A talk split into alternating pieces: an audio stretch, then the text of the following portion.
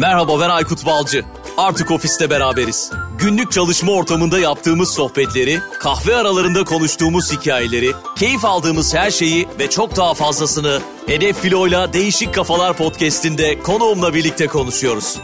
Biz değişik kafalarız. Hedef Filo'yla Değişik Kafalar podcast'inin yeni bölümünden herkese merhaba. Bu bölümde konuğum eğitmen ve danışman Aydın Büyükelvacı. O da şu anda karşımda kesinlikle bir değişik kafa.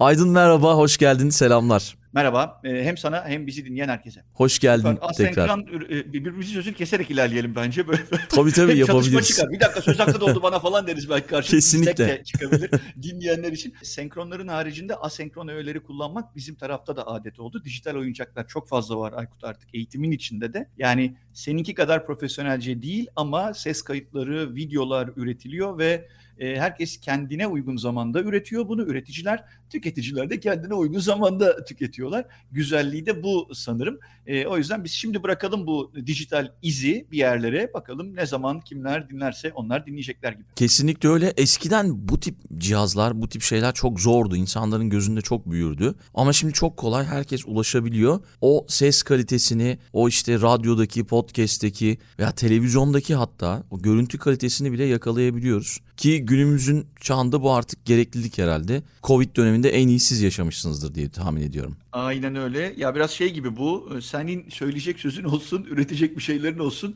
E, senin balın olsun, sinek Bağdat'tan gelir diye bir laf var. Gerçekten Aa, o lafı çok severim. Olsun, ha, yani arada. içerik varsa eğer bir şekliyle şu an bizim yaptığımız gibi de başka türlü de paylaşmak mümkün. Bu arada birkaç tanesini de dinledim bölümlerin hızlıca böyle. En son e, Tuğçe ile ya şimdi bu programcılık ben de yaptım ya bir dönem böyle samimi olsun diye sadece isimlerle gitti. Sanki 40 yıllık dostmuş gibi bir durum oluşuyor. Aykut'cum ne haber? İyiyim Aydıncım sen nasıl falan diye. Tuğçe ile de hiç görüşmedik, tanışmadık ama Tuğçe ile şimdi Tuğçe Uçak hanımefendiyle falan desem olmayacak. Buraya aykırı yani. E, Tuğçe ile yaptığınız bölümde dinledim. Karar verme süreçleriydi herhalde. Çok keyifliydi. Bir soluk da dinledim. E, plazadaki beyaz yakayı dinledim. Sesi çok güzeldi. Gerçekten ifşa olmadı ama güzeldi yani. e, Fatoş'ta olan muhabbeti dinledim. Kazadan sonra hayatı değişmiş. Mana, yani gerçek manada sorgulamış. Yani gerçekten sorgulamış yani. O hani airbagler patladı falan filan diye anlattı ya. E, Doğru. Yine Petek'le olan sohbeti muhabbeti de ben duysal olarak dinledim ama siz onu YouTube için çekmişsiniz anladığım kadarıyla.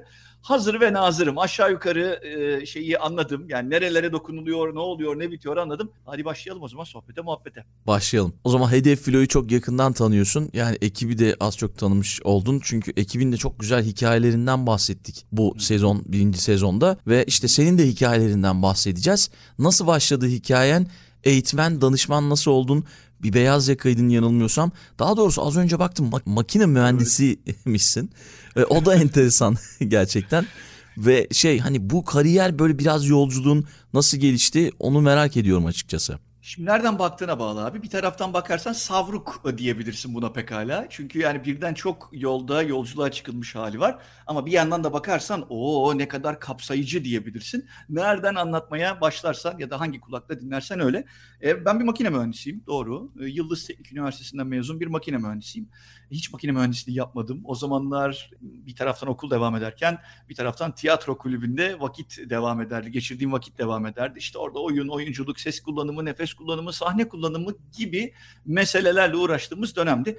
E tabii böyle hani e, kulüpten arta kalan zamanlarda derslere gidince de e, okulda biraz uzadı. Böyle profesyonel bir kulüpçü durum oldu. Ben o sıralar galiba şeye karar verdim. Galiba diyorum ama o zamanlar galibaydı. Şimdi baktığım zaman görüyorum karar vermişim makine mühendisi yapmasam iyi olabilir. Daha çok insanlarla iletişim halinde olan e, bir sektörde bulunsam iyi olabilire karar vermişim sanırım. O günlerden ya diğer ne var? İşte teknik analitik düşünme becerisi var. Adım adım ilerleme, lokmalara bölme, istasyon istasyon ilerleme bir şey anlatacaksan da bu herhalde o günlerden yadigar. Oradan ayrıldım. İşte hızlandırayım biraz. Dijitürk'te çalışmaya başladım. Uzun yıllar Dijitürk bünyesindeydim ben. İşte 10 küsür yıl kadar 2005'ten 2015'lere kadar sanırım oradaydım. Satış ekibindeydim. İşte eğitimler derledim, tasarladım, aktardım. Bir taraftan geleneksel olmayan satış ekiplerini yönettim. Onlarla beraber ortaya bir şeyler koyduk. 2015 yılında da orada verdiğim eğitimlere benzer ve benzemez başlıkları verebilmek için beyaz yakadan daha doğrusu plazadan ayrıldım. Beyaz yakalılığı bir tarafa bıraktım iyi de geldi beyaz yaka beyaz yaka gezmemek yani hani kıyafet e, modundan da bahsediyorum davranış modundan da bahsediyorum e, uzun zamandan bu yana da herhalde 6-7 yıl falan oldu nar eğitim şemsiyesi altında bünyesi altında farklı farklı şirketlerde farklı farklı sektörlerde eğitimler aktarıyorum Hedef Filo'da o eğitim yolculuklarını tasarladığımız beraberce el ele kol kola yürüttüğümüz e, şirketlerden bir tanesi. Ekibi de tanıyorum doğru. Birden çok kez bir araya geldik. Keyifle de geçen süreçler oldu. Kabaca bakıldığında bunları söyleyebilirim. Yani hani analitik düşünce mühendislik tarafından geliyor. Satış tarafı o da böyle hani keyifli yerlerden bir tanesi. Çünkü orada nasıl söyleyebilirim yani dünya sadece benden oluşmuyor. Yani benim fikirlerimi başkalarına da aktarabilmek için onların bakış açısına da çok fazla ihtiyaç olduğu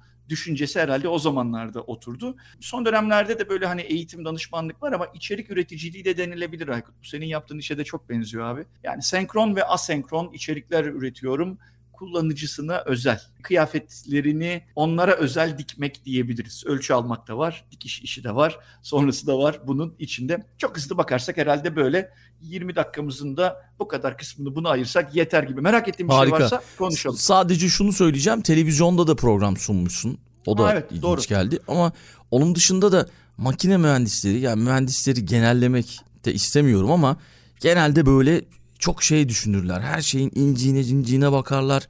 Böyle matematiksel düşünürler. Ama sende onu görmedim. Daha böyle bir sosyal yan var. Anladığım kadarıyla o mühendislik kafası çok fazla yok sende. Abi şimdi hani biz bizeyiz. Kaç kişiyiz ki şurada bu, bu izi bırakacağız ve ondan sonra kalacak ama düz adamlardır. Be- Benim de arkadaşlarım var.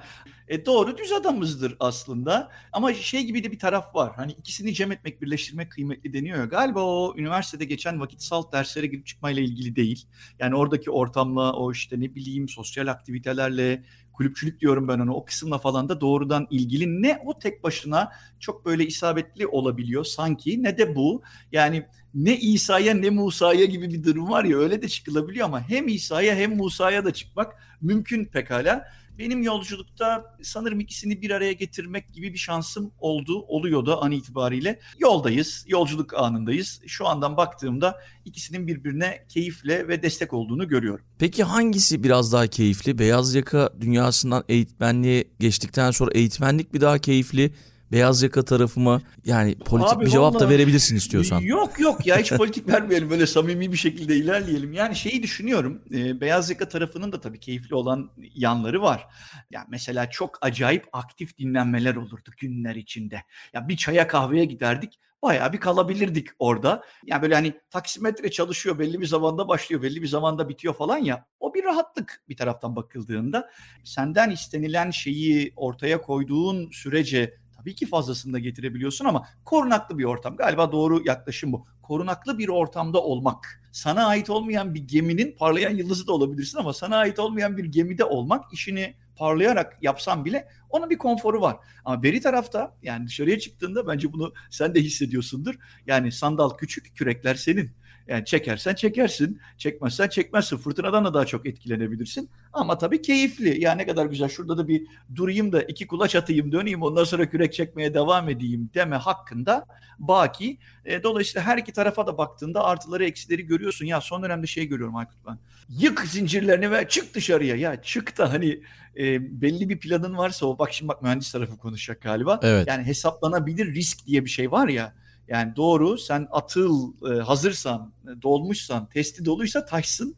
Ama testi dolu değilse dışarı çıkmak çok da güvenli olmayabilir baba. Yani ona bir dikkat etmekte fayda olabilir sanki. Hmm, Dolayısıyla her iki tarafında bence makul tarafları var. E, ama yani hani bu tarafa baktığında kendi çalışma zamanını, yerini e, belirleyebilmek çok büyük özgürlük gerçekten. Bu dijital şu an içinde bulunduğumuz dijital oyuncakların da sayesinde bu daha da artıyor. Gün be gün yarınlar bence daha da bu tarafa doğru meyledecek. Kesinlikle ben de katılıyorum sana. Özellikle şu yaşadığımız pandemi döneminde o süreçte insanlar hep şunları söylediler. Ya daha ne kadar çalışacağız Aykut'cum ya. Yeter artık ya profesyonel hayat. Gidelim işte bak hayat kısa, sağlık önemli gibi gibi. Ama işte konfor alanından çıkmak çok kolay olmuyor. Ne oldu? İki sene sonra şimdi her şey hatta iki buçuk sene sonra her şey aynı haline geri dönmüş oldu. O konfor alanından çıkanlar bile eski hayatlarına belki geri döndüler diye tahmin ediyorum. Doğru doğru ya yine hani bir önceki bölüm Tuğçe ile konuştunuz ya karar vermek yani işte ilgi alanı etki alanı hikayeleri falan. E öyle yani bir bedel ödemen gerekiyor. E, çok sevdiğim bir şey var diyor ki bütün kararları verebilirsin e, sorumluluklarına katlanmak suretiyle yani. Tabii ki bütün kararları verebilir herkes. Şu an bizi dinleyenler de. Ama oturup bir bakmak lazım. Yani sonunda ne olacak gibi bir e, yaklaşım önemli ve kıymetli o tarafta. E, dolayısıyla yani onu da göz önünde bulundurmak lazım. Doğrudur. E, konfor alanlarımızı yani sürekli değişiyordu ama Aykut herhalde hak verirsin. Pandemi bayağı bir sınadı orayı. Şimdi Tabii. dijital dönüşüm bayağı bir sınıyor oraları. Köklü kökemeçli olmak önceden rüzgar estiğinde yerini korumak için önemli bir şeymiş. Ama şimdi galiba o rüzgara direnmemek, o rüzgarla beraber bir şeyler yapabilmek daha kolay oluyor. Yani öteki daha da zor. Yani rüzgar eserken orada durmaya çalışmak falan sen de bir güç koymak durumunda kalıyorsun. Yani nereden eserse o tarafa savrul demiyorum da hani yelkenlerini yani bir, bir rotan varsa kafanda o rotaya gidecek rüzgarı yakaladığında da e tamam da artık ayaklarını oraya basmak durumunda olmayabilirsin ama tabii bunun için bir rotanın olması önemli unsurlardan bir tanesi. Bir de şu soruyu galiba eğitimlerinde çok fazla soruyorsun. İçeriklerinde de bundan bahsetmişsin. Nereye gitmek istediğini herhalde bilmiyor insanlar. Şimdi az önce de bahsettin. Sen nereye gitmek istiyorsun sorusuyla başlıyor musun eğitimlerine ya da bu soruyu soruyor Doğru. musun? Abi şöyle yani içinde geçebiliyor bu soru Aykut. Yani hani ya bu çok kıymetli bir şey değil mi Aykut ya? Yani şimdi hani kul kurar kader gülermiş diye bir laf var ya. Yani evet. tabii ki her şeyi tahmin edemeyiz, planlayamayız ama en azından istikamet belirleyebiliriz gibi geliyor bana. Yani bizi dinleyenler için de aynı şeyi söyleyeyim. Hadi şurada bir sessizlik de olsun şöyle bir 30 saniye falan. Bu ikimize tempolu gidiyoruz çünkü. Bir sene sonra ne yapmak istiyorlar? Ya da ne bileyim canım yani hani 5 sene sonra ne yapmak istiyorlar? Ya ama hoca az önce dedi sen hani kul kurar kader güler. Ya tamam da yani, yani yine de bir istikamet belirlemek önemli. Aksi durumda çünkü rüzgar nereden eserse o tarafa doğru gidebiliyorsun. Bir yandan da karınca hikayesi var yani nereye gidiyorsun demişler. Demiş Kabe'ye gidiyorum hacı olacağım. Nasıl gideceksin demişler. Ya olsun yolunda ölürüm hiçbir şey olmasa falan demiş. Yani istikamet belirlemek o yüzden kıymetli. Eğitim birbirinden bağımsız birkaç başlıkta derinleşebiliyoruz eğitimlerde. Oralarda da bu kısım kıymetli. Yani sen e, nereye gitmek istiyorsun bir yönetici olarak? Sen nereye gitmek istiyorsun ekibin içindeki biri olarak, bir eş olarak? Ne bileyim hani hangi duygu durumunda olmak istiyorsun? Hayatında bir etkin var. Hani oraya külli cüzi falan deniyor ya iradelerle ilgili de. E doğrudur. Yani büyük bir plan var e, işin içinde ama ve lakin senin de ona etkileyebileceğin alanlar var. Dolayısıyla ilk senin herhalde istikametini belirlemen kıymetli unsurlardan biri. Sen belirledin mi istikametini hiç daha önce dersen ya genelde böyle uygulayıp da başarılı olmadığım ya da yolunda ya başarısızlık da bu, bunun kardeşi ama şeyleri çok aktarmayı sevmiyorum. Öyleymiş. Yani ben bir yandan plazada çalışırken bir yandan bugünlerin hayaliyle girdiğim eğitimlerde çokça notlar tutmuşum. Ne bileyim işte yarın öbür gün bir plan program tasarım yaparsam diye ona uygun altyapı almışım. Şu anda bile öyle. Yani bir taraftan sana bu kaydı oluştururken ya işte StreamYard'tayız an itibariyle. Ya nasıl bir alan acaba bu falan diye de bakıyorum. Çünkü yarınlar öbür günler bu oyuncaklar artacak ve buralarla ilgili meraklı olmak da fayda sağlayacak gibi. Dolayısıyla sen nereye gitmek istiyorsun sorusu bence kıymetli bir soru. En azından yanıtını vermek lazım. E, oraya gidilip gidilememesinden bağımsız söylüyorum bunları. Kesinlikle yani bir de işte senin de söylediğin gibi öngöremediğimiz durumlar da söz konusu. Önümüze çıkacak engeller var ya da işte gitmek istediğimiz yere gitmek için yapmamız gereken şeyler var. Onlardan biri de eğitimler belki. Şeyi merak ediyorum. Daha çok hangi eğitimler şu anda isteniliyor ya da popüler mi diyelim yok o bir belki yanlış kelime oldu. En çok hangi eğitimleri veriyorsunuz? Belki öneriler neler? O önemli olabilir diye düşünüyorum. Ya bu şöyle oluyor. Organizasyonların ihtiyacıyla doğru orantılı bu Aykut. Ama şeyi söyleyebilirim. Yani bilmekten yapabilmeye geçmek çok kıymetli. Sen de biliyorsun, hepimiz de biliyoruz. Bilgiye ulaşmak artık çok zor değil. Yani bu, bu hikaye bile, bu cümle bile eskidi artık. Tabii. Yani bilgiye ulaşmak zor değil. E, e, bu öyle yani bilmem kaç yıldan beri öyle dijital tarafa geçtiğimizden bu yana. Ama o bildiğin şeyi hayatının içinde uygulaman işte o biraz e, zorluk çıkarabiliyor. Dolayısıyla da bütün başlıklarda bu bazen bir satış eğitimi olabiliyor. Yani ileri satışta ya da temel satışta fark etmez. E, eğitici eğitimleri sunum teknikleri bunlar da çok önemli hale geliyor. Çünkü ya bugünlerde de oldu, yarınlara da doğru devam ediyor bu. İyi bir hikaye anlatıcısı olmak yani bir hikayenin olması ayrı bir bahis ama o hikayeyi anlatabilme yetkinliği, yeteneği çok kıymetli hale gelmeye başladı. Dolayısıyla o tarafta da böyle bir istek oluşuyor. İşte yetkinliğe dair işte duygusal okuryazarlıklar, bedensel okuryazarlıklar e, gibi gibi akılcı düşünme gibi yetkinlikler tarafı yine ağır basan yerlerden. Bir de ilginçtir bu müzakere teknikleri, anlaşmazlık durumunda ne yapmak lazım? Çünkü bazen sessiz sedası sineye çekilebiliyor. Bozulmasın ağzımızın tadı Ali Rıza Bey falan modunda. Doğru. Bazen ekstra saldırgan olunabiliyor böyle yani söyleyeceksin ağlamayana meme yok falan gibi şeyler olabiliyor.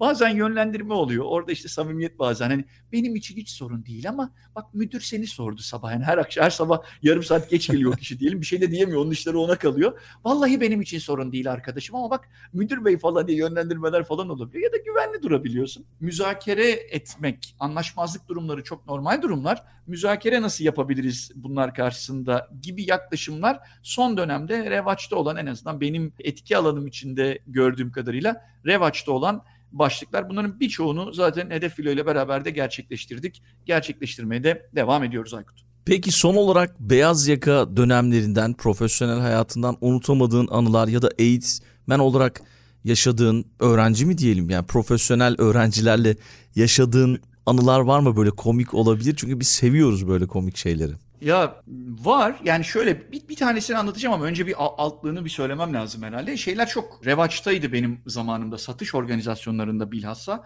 İşte bir bayi yapısı varsa, bir distribüsyon ağı varsa, distribütörler varsa o zaman yurt dışı seyahatler de olurdu. Yani belirli bir hedef, o hedefi gerçekleştirenler de dünyanın bilmem neresine gitmek ve orada vakit geçirmek gibi bence son derece hani hem görgüyü hem bağlantıyı arttıran çok da önemli, kıymetli bir şeydi. Dolayısıyla benim beyaz yaka dönemimde herhalde dünyanın birçok noktasını gezme şansım oldu. Çünkü o ekiplerle beraber bizler de yine refakat ediyorduk. Onlarla beraber gidiyorduk. O yurt dışı seyahatleri keyifliydi. E, bu az önce uzayan aktif dinlenmelerden bahsettim sana. Beyaz yaka zamanında. O da böyle keyifliydi. E, bir haftam var mesela. O dönemde de eğitimler veriyordum. Her gün başka bir şehirde eğitimim vardı Aykut. Dolayısıyla dolayısıyla kendi yöneticimle karşılaştığımda hani siz arabayla gidip geliyorsunuz. Ben bu hafta işe uçakla gidip geldim diyebiliyordum. Yani yorucu oluyordu ama her gün başka bir yere doğru gitme gerçekleştirebiliyordum. Bir tanesi etkili, etkileyici gelmişti. Bilmiyorum komik mi, trajikomik mi bilmiyorum ama sistemin dışına çıktım. Yani işte tamam dedim ve ayrıldım. Bir şirket kurdum ilk e, birkaç yıl sadece yürüdüm. ben yine aynı benim. Aynı bilgiler var bende ama talep o kadar fazla değil demek ki. Onu bir gerçekleştirmek gerekiyor. Bu arada vakti de bakıyorum göz ucuyla e, birkaç tane tüyo var. Belki bizi dinleyenler için de hani ben de iş kurmak istiyorum falan diyenlere söyleyebileceğim. Yani üç, üç özellik, üç şey varsa iş kurabilirsiniz dostlar. Ondan da bahsederim ama işte işi kurmuşum, devam etmiş falan ufak ufak eğitimler gelmeye başlamış. Yayılıyor, keyifle dinliyor katılımcılar, keyifle anlatıyorum ben bir taraftan. Yolum daha önce çalıştığım şirketin oraya bir yere düştü. Arkadaşlarım da oradan 2-3 yıl olmuş ama ben ayrılmışım oradan. Yani dediler bir çay kahve içelim. İçelim dedim. Bu üçüncü nesil kahveciler var ya onlardan bir tanesi hemen kurulmuştu. Plazanın karşısına bir yere. İşte söylendi, işte geldi kahvelerimiz. Bir yandan yudumluyoruz. Bir yandan dejavu yaşıyorum. Michael. Ha, ben bu ortamı biliyorum. Yani 3 yıl artı 3 ay koysan üzerine o ortamı biliyorum. Hiçbir şey bir değişmemiş şey... sanki. Evet abi sonra bir şey dikkatimi çekti. Sohbetin başlığı. Ee, bilgisayarlar yavaş değişmesi lazım. Arabaların değişmesi lazım. Telefonlar neden böyle? Yöneticiler bizimle e, çok fazla bilgi paylaşamıyorlar. Biz başka departmanlardan öğreniyoruz yeniliklere dair e, noktaları falan diye. Böyle bir dehşet cengiz bir durum. Dedim ki ya ben bunu söyleyeyim mi söylemeyeyim mi şimdi? Onlar benim canım ciğerim yani onlara söylemeyeceğim kime söyleyeceğim. Ya dedim ki arkadaşlar bir şey söyleyeceğim ama alınmaca darılmaca yok. Ne dediler? Bir sessizlik de oldu. Ya dedim babalar yani 3 yıl önce ben buradaydım. Tam aynı başlıkları konuşuyorduk. 3 yıl sonra ben buradayım. Başlıklar değişmemiş. Tam aynı başlıklar devam ediyor an itibariyle de. Aykut bir sessizlik oldu. Şimdi böyle bir durumda ne beklersin abi? Bir yüzleşme ya, anı değil mi yani? Hani yok canım bir şey... öyle bir şey yok gibisinden diyebilirler. Evet abi. Ama yok yok saymak. Çok çok kocaman bir gerçeklik bu. Dolayısıyla yok saymak. Ben bunu söyledim. Sessizlik oldu. Sonra dediler ki kurabiye de söyleyelim mi kahvenin yanında? Ve bu bu konuşma hiç olmamış gibi günlük sohbete muhabbete devam ettik. Az önceki o konfor alanıyla ilgili de bence keyifli, komik mi, trajikomik mi bilmiyorum anlardan anılardan bir tanesiydi bu bende. Hesaplanabilir risk tamamsa artık yol alınabilirse ya bilmiyorum öyle şeyler vardır yoktur. Çünkü e, bir şeyi üretmek için illa kendi şirketin olmasına gerek yok. Yani onunla ilgili ortam varsa eğer yeni bir şeyler oluşturma ile ilgili iklim varsa o zaman bacakların da kuvvetliyse koş koşabildiğin kadar e, onunla ilgili hiçbir sorun yok. Söyleyeyim mi şu az önceki bir iş kurmaya heves edenlerin yani üç şey ne ne olur falan diye. Tabii onu da alabiliriz. tamam peki. Ya bir, bir tanesi şey bunu, bunu bana bir abim söylemişti. Ben de o zaman böyle işte arama içindeyim ne yapsam falan diye düşünüyorum bir taraftan. Demiştik ya şimdi sana bir şey söyleyeceğim. Üç şey daha doğrusu bunlar varsa bence niyet et dedi. Ben kulaklarımı açtım tabii hemen dinliyorum ne diyebilir diye. Dedi ki bir bir hediye.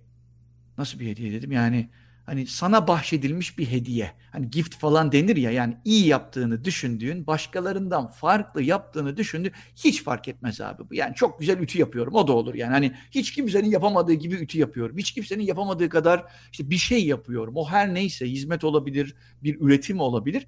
Öyle bir şeyin olması lazım. Eyvallah. Tamam ben kendimce şimdi bunları çek atıyorum kafam. Dedim bu olabilir. Tamam olabilir. Bakıyorum ya başka ne olabilir? İki dedi eşin dostun çevren olması lazım dedi yani. Hani böyle kıyıda köşede kalmış bir adam olmaman lazım. Hani bilin bilmiş olmak lazım.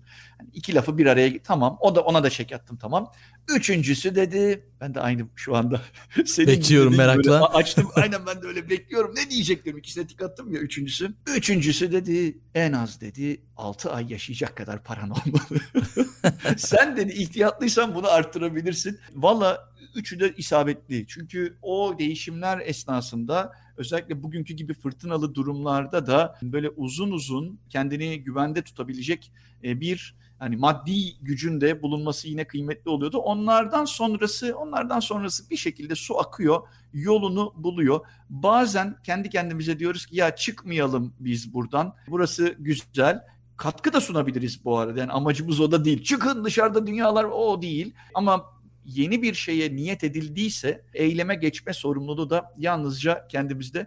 Geçen sene 37 trilyon dolar varmış dünyada dönen. Bu e, türev yatırım kriptoları falan dahil edince de 1.2 katrilyon dolar varmış. Türkiye bütçesi 144 milyar dolar bu sene. İnanılmaz. Yani bir yerlerde de herhalde bizim de payımıza hepimiz için düşünüyorum bir şeyler düşüyordur. Az çok bahsedebileceğim belki bunlar olabilir. Varsa aklına takılan bir şey konuşalım. Yine sorun varsa yanıtlamaya çalışayım. Çok çok teşekkürler Aydın. Gayet güzel bir bölüm oldu. Böyle hemen hızlı bir şekilde zaten hızlı konuşuyorsun, seri konuşuyorsun. E, geçmişten gelen tecrübeler işte ve güzel bir bölüm oldu. Katıldığın için çok teşekkür ediyoruz. Rica ederim. Kolaylıklar diliyorum sana. Çok keyifli sohbetler oluyor dinlediğim bölümlerin tamamında. Bundan sonra da öyle gideceğiyle ilgili hiç şüphem yok. Kolaylıklar, iyi çalışmalar Akıncığım. Yine bir değişik kafayı ağırladık. Aydın Büyük Elvacı, eğitmen danışman. Çok çok sağ ol tekrar. Buluşmak üzere. Türkiye'nin öncü filo kiralama şirketi Hedef Filo'yla Değişik Kafalar sona erdi.